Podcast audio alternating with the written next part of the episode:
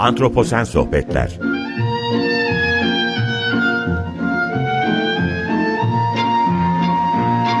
Hazırlayan ve sunan Utku Perktaş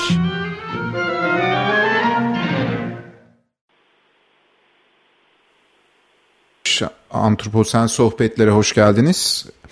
Ee, bugün ben de İstanbul'da canlı yayında e, programı yapıyorum. O yüzden ben de heyecanlıyım açıkçası. Ee, farklı bir şekilde sürdürmeye çalışacağım programı. Birkaç iklim haberi verip e, program kapsamında hep konuşuyoruz biyoçeşitlik ve iklim krizlerini. Daha sonra konuğuma bağlanmak istiyorum. Konuğum bugün Buket Uzuner olacak. Kendisiyle edebiyattaki insan dışı canlılar üzerine konuşacağız.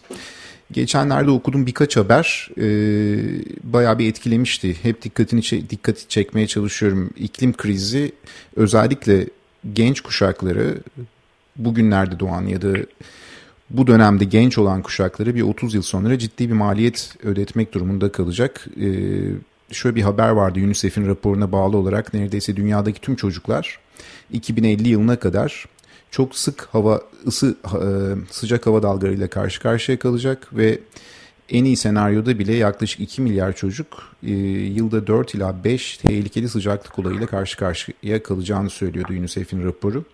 Dolayısıyla dünya farklı bir yönde ilerliyor. E, iklim krizine biraz daha özenle dikkat çekmemiz ve en azından Türkiye'de de toplumsal normları, geleneklerimizi biraz buna göre değiştirip e, bu konu hakkında farkındalık yaratmamız gerekiyor. Bu bağlamda bugün edebiyattaki insan dışı canlıların sesine değinirken özellikle iklim kurgu anlamında ülkemizdeki en iyi örnekleri sunan Buket Hanım'la e, iklim krizine değinerek böyle bir söyleşi yapmaya çalışacağım bugün. E, zannediyorum kendisi yayına bağlandı. Öncelikle bir kendisine hoş geldiniz demek istiyorum. Buket Hanım merhaba, iyi akşamlar, hoş geldiniz.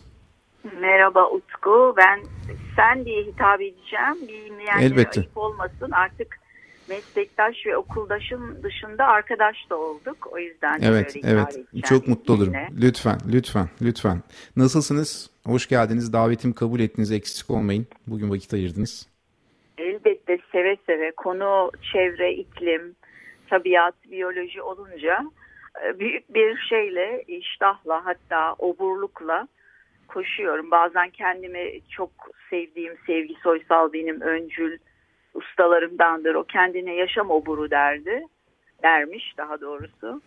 Biraz öyle yakalıyorum ama galiba zaman zaman durmak da gerekiyor dinlenmek için. Çok da iyi yapıyorsunuz. Geçen hafta Hacettepe'deydiniz. Yani beraberdik. Ee, Çok Evet. da güzel bir söyleşi oldu e, bölümde, biyoloji bölümünde. Buket Hanım biyoloji bölümümüz mezunu. E, dolayısıyla meslektaşız ve ben çok kıymet verdiğim, e, ben de ar- iyi arkadaşım diyeceğim artık size. Çok kıymet verdiğim e, Sevinirim. yani çok değerli bir arkadaşım. E, dolayısıyla bugün Buket Hanım size geçen hafta da üzerinde konuşmuştuk ama edebiyattaki insan dışı canlıların sesi üzerinden başlayıp iklime dikkat çekebilir miyiz? Özellikle e, edebiyatta bazı güzel örnekler vardı ve ben e, sıklıkla artık örnek vermeye başladım. Geçtiğimiz haftadan beri bir de bir e, kampa katıldım bu hafta. İğneada'da Evet. 12 genç arkadaşa iklim ve biyoçeşitlik krizi üzerine de bir eğitim verdik. Orada da örnek verdim ve ben Sait Faik'le başlamak istiyorum. Ee, siz çok güzel bir örnek vermiştiniz. Ee, buradan başlayabilir miyiz? Neler söylemek istersiniz? Tabii ama şu, e, tabii biz konunun çok içindeyiz. Evet. Ee, ben neredeyse 200 yıldır, geçen yüzyıldan beri yani 80'lerden beri yazdığım için hep içindeyim. Yani hiçbir zaman benim öykülerimde e, hayvan, tabiat, ağaç eksik olmadı. Evet. Ee, ama tabii buna ben başlamadım. Ee, hiçbir şey, hiç söylenmemiş hiçbir şey yoktur diyor Shakespeare ve Mevlana. Çok haklılar. Hep birileri daha önce söylemiş. Hatta bizden önce kurtlar, kuşlar, otlar, böcekler söylemiş ve bu fantezi değil. Gerçekten öyle. Biz sadece onları tekrarlayıp kendi çağımıza göre bir şeyler ekliyoruz. O yüzden çok kısacık şöyle bir şey söylemek istiyorum. Elbette. Edebiyatla iklimin ne ilişkisi var? Yani buna da mı bulaştınız? Yani oradan da mı bir pay çıkarıp işte konuyu oraya çekerek kendinize pay mı çıkarıyorsunuz diyenler oluyor. Hiç bilmeyenler oluyor. Onun için şöyle söylemek isterim. Bazı edebiyatçılar bize sadece insan hikayeleri anlatmakla yetinmiyorlar. yetinemiyorlar. Çünkü romandan öyküye, şiire, röportaja, tiyatroya neyse edebiyat türleri insan hikayelerinde mutlaka tabiatın da sesi var. Oysa benim kuşağım belki benden önceki kuşaklarda da başladı. Bu e, kentleşme, insanın kentte yaşaması, ilişkileri elbette çok büyük kazanımlar var. Çok büyük entelektüel kazanımlar, e, gelişmeler var. Fakat tabiatın içinde olduğumuzu unuttuk. Hep e, benim kuşağım ben mesela edebiyat insan hikayeleri anlatır nokta. Böyle e, bir ekolden böyle bir anlayıştan geliyorum. Ama öyle değil. Tabiat ve insan, insan hiçbir zaman tabiattan kopamaz. Ne betonlar onu ayırabilir, ne e, e, işte cam binalar, ne de çelik ayırabilir. Hepsi aslında tabiattan elde edilmiş şeyler. O yüzden bize bunu hatırlatan edebiyatçılar e, tekrar gündeme geldi. Bu çevre krizi, iklim krizi, tarım, gıda meseleleri artık herkesin e, dikkatini çekmeye başladığında e, çünkü daha önce geçen yüzyılda 20. yüzyılın sonlarında tamamen e, akademik çevrelerdeydi. Yani işte ben biyoloji ve e, ekoloji, mikrobiyal ekoloji çalıştığım için bunları farkındaydım. Ama insanlar bunu bir fantazya gibi görüyordu. İşte hatta bilim ve teknoloji Cumhuriyet'in o zaman ekiydi. Ben yeşil sayfa yapmaya özenen ODTÜ'de asistan bir genç kızdım. E, bayağı sayfayı da yeşile boyuyorduk. E, Orhan Bulsal'ın da kulakları çınlasın. O da bana böyle bir şans tanımıştı.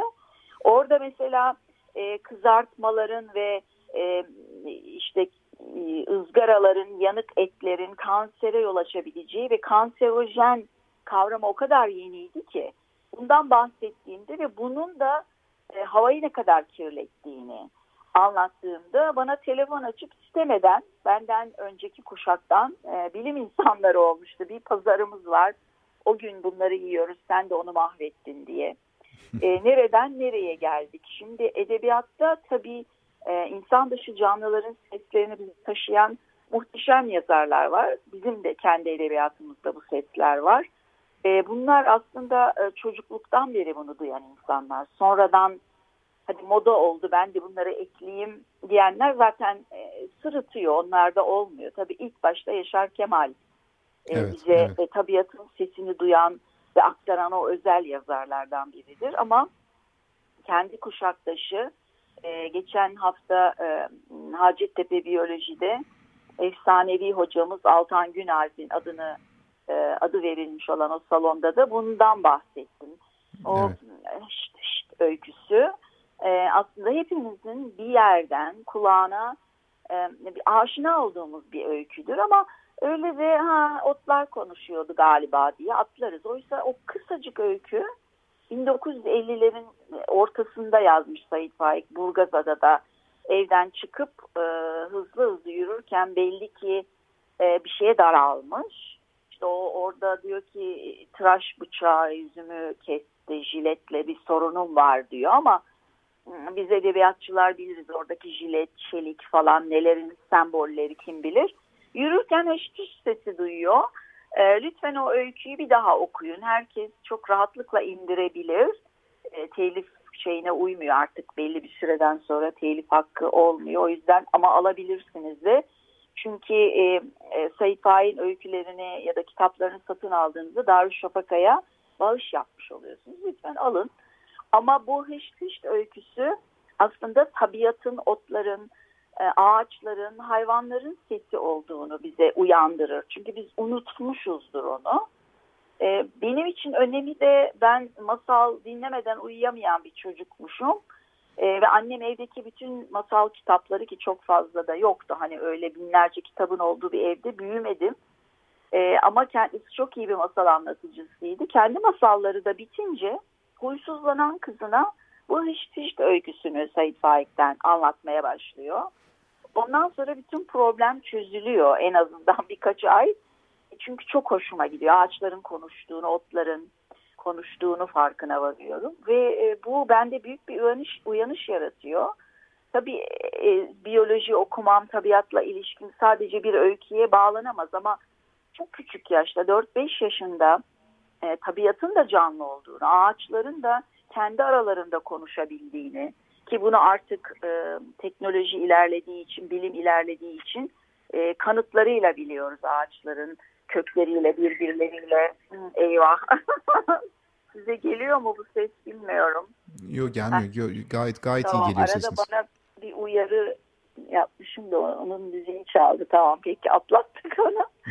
ee, yani toparlamak gerekirse ıı, küçük bir çocuğun ıı, dünyada kendisinden başka canlıların yani insan olarak insan dışı canlıların da gerçekten yaşadıkları kendi sesleri olduğunu çok küçükken öğrenmesi hayatını değiştirir. Benim direkt biyolojiyle tabiatla ilişkimi belki tek başına bu öykü kurmadı ama e, bu öykünün çok büyük rolü vardır. O yüzden hayattaki en istediğim üç şeyin içinde anaokullarına ekoloji, biyoloji, canlı, insan dışı canlıların da e, bizim çok bize bizim onlara muhtaç olduğumuzu çocukken öğrenmek çok fark ediyor ve bu çocuklar sadece edebiyatçı ya da bilim insanı olmuyorlar. Bu çocuklar siyasetle, ticaretle uğraştıklarında ki dünyayı ne yazık ki onların eline teslim et, etmişiz. Şu anda öyle. Bu her zaman öyle olacak demek değil. Dünya düzeni de değişiyor çünkü. Ee, ama şu andaki e, dünyadaki siyasetçiler ve ticaretle uğraşan iş insanları denen kişiler eğer ilkokul öncesi anaokulunda tabiatta insan dışı canlıların da sesleri olduğu e, ve bizim de tabiatın sadece bir parçası olduğumuz, efendisi olmadığımızı anaokulu ya da e, ilkokulda ona da razıyım öğrenseler emin olun bu ağaç katliamı, kıyımı e, ve tabiat düşmanlığı olmaz. Bu kadar olmaz en azından.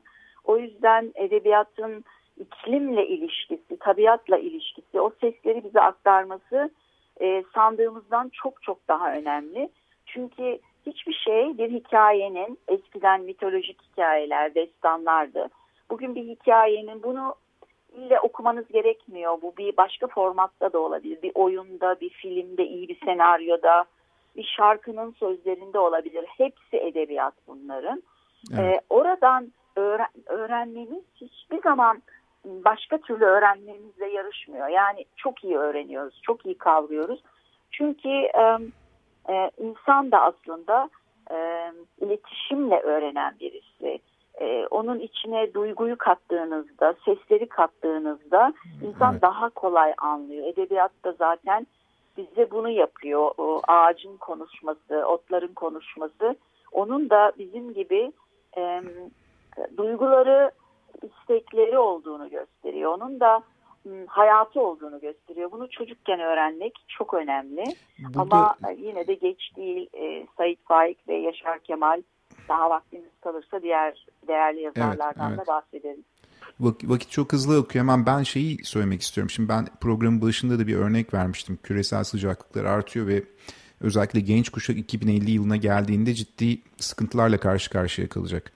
Şimdi bununla ilgili bir takım politikaları ya da önlemleri alabilmek e, toplumdaki bir takım normların da gelişmesiyle mümkün oluyor. Yani toplumda bizim Türk toplumunda gençler arasında bir iklim değişimine ilişkin ya da biyoçeşitlik krizine ilişkin bilgi birikmesi söz konusu oluyor ama sizin de söylediğiniz gibi temel eğitimden itibaren e, bunlar çok iyi verilmiyor benim anladığım kadarıyla. Hala verilmiyor. Bu da e, bir takım normların gelişmesini engelliyor. E, dolayısıyla da doğru adımları atmak konusunda hep geç kalıyoruz. Şimdi bu anlamda bakınca edebiyat ya da bu eserler bana göre çok önemli. Sizin kitaplarınızdan birisi, e, ilk kitaplarınızdan birisi zannediyorum Balık İzlerinin Sesi. Yine aynı evet. şekilde aynı şekilde e, tabiattaki, doğadaki bu insan dışı canlıların sesini bize duyuran kitaplardan bir tanesiydi. Yine klasikler arasında, dünya klasikleri arasında Moby Dick e, bir balina evet. biyolojisini anlamak adına e, benim okuduğum, e, gördüğüm kadarıyla bilmiyorum yanlış da söylüyor olabilirim ama o zamanları çok etkilenmiştim. Doğru eserler ve bunların zannediyorum ne düşünürsünüz bilmiyorum ama ilk öğretimden itibaren ya da çocukların anlayabileceği düzeyden itibaren bu yaş grubu yaş neyse ondan itibaren doğru verilmesi herhalde ülkede e, toplum anlamında, birey anlamında e, normların gelişmesi anlamında önemli diye düşünüyorum. Çünkü sizin de dediğiniz gibi antroposen dönemdeyiz. İşte programın adı da antroposen sohbetler. Evet. İnsan merkezde. İnsanın da merkezde olması belki bu dönemin adına bakarak doğru ama artık bizim bir arının gözünden ya da bir çiçeğin gözünden kendimize ve doğaya bakıyor olabilmemiz lazım. Bu empati evet. kuruyor olabilmemiz lazım. Ee, bir de ben bunun altını çizmek istiyorum. Bu konuda ne düşünürsünüz ya da genel edebi yani bu tür eserler konusunda farklı örnekler verilebilir mi? Bir de bunu soracağım size. Elbette ve e, çok da artış olduğunu takip edebildiğim kadarıyla görüyorum. Sadece bizde değil ama e, dünyada da e, iklim kurgu adını koydular buna. Climate evet, fiction, evet. cli-fi diyorlar. Ama adı o kadar önemli değil. Daha önce de eko eleştiriydi. Yani 2000'lerin başında eko eleştiri olarak dünyaya yayılmaya başladı. E, bizde mesela bunu 1950'lerde e, Ankara Üniversitesi botanik bölümünü kuran çok değerli e, botanikçi Hikmet Birant var. Çok az tanınıyor ama evet, onun evet, Ankara'daki evet. alıç ağacıyla sohbetler ve Anadolu manzaraları kitapları çok önemli. Bir Anadolu'nun bozkırında çok e, bulunan ve C vitamini açısından çok çok zengin olan alıç maalesef bugün çocuklarımız, gençler hiç tanımıyorlar. Onu tıpta, eczacılıkta kullanılıyor ama bitki, meyve olarak da çok değerlidir. E, bir kere zaten bunları öne çıkarmamız gerekiyor. E, evet. Anadolu'nun endemik e, bitkilerini e, ve e, bunların yararlarını. E, Hikmet Birant çok önemli. Burada bir ağacı kişilik kazandırarak e, alıç ağacıyla sohbetleri yazmış ama e, sadece Yaşar Kemal e, ve Sait Faik değil Halikarnas balıkçısını sayabilirim ilk aklıma gelen. Tabii Yaşar Kemal'in deniz küstüsü çok önemli şu zamanda özellikle biz İstanbulluların Marmara Denizi ile ilgili müsilaj meselesini müsilaj, o ta evet. 1970'lerde bahsediyor. Oradaki bir Yunus'la balıkçının ilişkisinde Yunus canlı bir e, e, bir roman karakterine dönüşüyor. İnsana, kişiye dönüşüyor. Aslında tabii kişi kavramı da çok önemli. Daha önce böyle çok sohbetimizde aramızda konuştuk ama bilmiyorum Hacettepe'de bundan bahsettim mi hatırlamıyorum. E, kişi Türkçe bir kelime ve bütün canlılara eski şaman inancında tabiata tapan Türkler ki hala e, başka dine geçmemiş ve Sibirya'da böyle Türkler var. Tabiata o kadar değer veriyorlar ki bütün canlılar. Yani bir ağaç da kişi siz de ben de e, ya da işte bir yosun da e, bir yunus da kişi. E, bu çok önemli. E, çünkü bu yunus parkları kapatılsın kampanyasında change.org'un çalışırken e, şunu e, öğrendim. E, Hindistan'da yunuslara kişi ünvanı verildi. Zannederim 4 yıl ya da 5 yıl oldu. Ee, ve bu kişi ünvanının verilmesi şu anlama geliyor. Bir Yunus'a kötülük ettiğinizde bu Yunus Parkı'nda onu bir köle gibi çalıştırmak ya da hayvanat bahçeleri de giriyor tabii işin içine. Çalıştırdığınızda o hayvana kötülük ettiğiniz için onun ölümüne yol açıyorsanız ya da yaralanmasına bir insan öldürmüş gibi yargılanıyorsunuz. Yani kişi oluyorsunuz. Şimdi bu yeni yeni kavranmaya başlanmış bir durumken bizim kaç bin yıllık geçmişimizde zaten olan bir şey. O Biraz önce söylediğimiz şey gibi evet tabiat dörtlemesi, su, toprak, hava, ateş de bunu canlandırmaya çalışıyorum. Yapmaya çalıştığım şey tekrar şaman olalım falan öyle bir iddiam yok zaten mümkün de görünmüyor. Ama Sizin söylemek istediğiniz insanı ana dilimiz Türkçemiz nedeniyle bizim kökenimizde zaten kişi bütün canlılar kişiymiş. Bunu hatırlayalım. Yani doğaya, içindeki bütün hayvanlara ve canlılara artık e, onları cansızmış, malmış gibi toprak evet. dahil buna toprağın içinde evet. altında üstünde yaşayan milyonlarca canlı var. Hava evet. öyle, su öyle. Bunlar cansız değil. Bunları mal gibi alıp satamayız. E, bundan vazgeçelim. Çünkü bizim kültürümüzün altında bu var. E, galiba vaktimiz azaldı ama Necati evet, Cuma'nın evet, susuz evet. yazı ve Fakir Baykurt'un da kaplumbağalarını Kaplumbağalar. anmadan geçemeyeceğim. Ee, şey sizin söylediğiniz benim dedi biraz önce söylediğim gibi yani kişi demek diğer canlıları da insanı biraz merkezden alıp diğer canlıları merkeze koyabilme gücüymüş galiba. Evet. Biz bunu Ve bu kaybetmişiz. bizim kültürümüzde var. Yani bizim evet. derken Türkçesi Türkçe konuşabilen, iletişim kuran, insanların e, kökeninde, geçmişinde var. Bu neden önemli? Bir defa yapan bir daha başarabilir. Bu çok önemli bir bilgi. Özel evet. hayatımızda da gençlerle konuşurken de bunu söylüyorum. Hayatta başarısızlıkla, korkuyla yüz yüze geldiğinizde geçmişte başardığınız bir şeyi hatırlayın. Bir defa başaran yine başarabilir.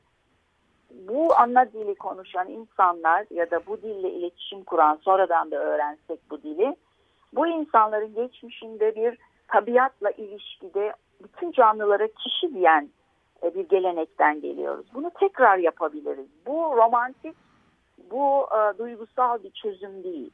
E, hikayeler e, çok önemli ve çok etkilidir. Hayatımızı değiştirir. Dünyanın e, en önemli, en ciddi, en zengin, en güçlü insanı da olsanız boğazınız yandığında nane limon annen, anneannenizin söylediği nane limona eliniz kayabilir doktorunuza gitmeden. O masallar sizi kurtarabilir. E, o yüzden e, ciddiye almak gerekiyor edebiyatı ve sanatı diye düşünüyorum.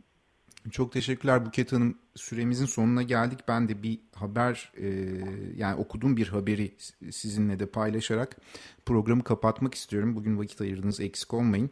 E, geçtiğimiz günlerde Danimarka'da iklim hareketi Danimarka ulusal seçimlerinden çok kısa bir süre önce Kopenhag'da 50 bin kişiyi harekete geçirmeyi başarmış. Ee, ben de umuyorum ki iklim eylemi insanların oylarında yerini alsın artık. Çünkü buna ihtiyaç var ve burada gerek edebiyatın gerek farklı farkındalık oluşturacak eylemlerin ya da e, materyallerin çok önemli olduğunu düşünüyorum.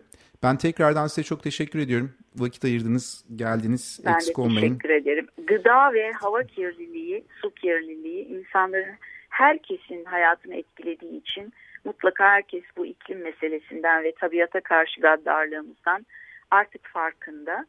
E, bundan sonra ne yapacağımızı ve yeşil siyaseti nasıl bizi yöneteceklerin merkezine koyacağımızı artık bunları düşünmemiz gerekiyor.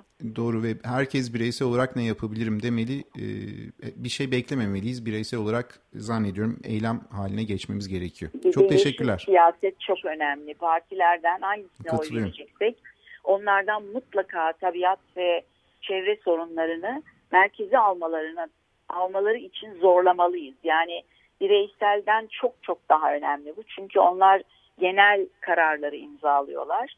Ormanlar ya da kaynaklar onların elinde. Hepimizin kendi oy vereceğimiz partileri buna zorlamamız gerekiyor.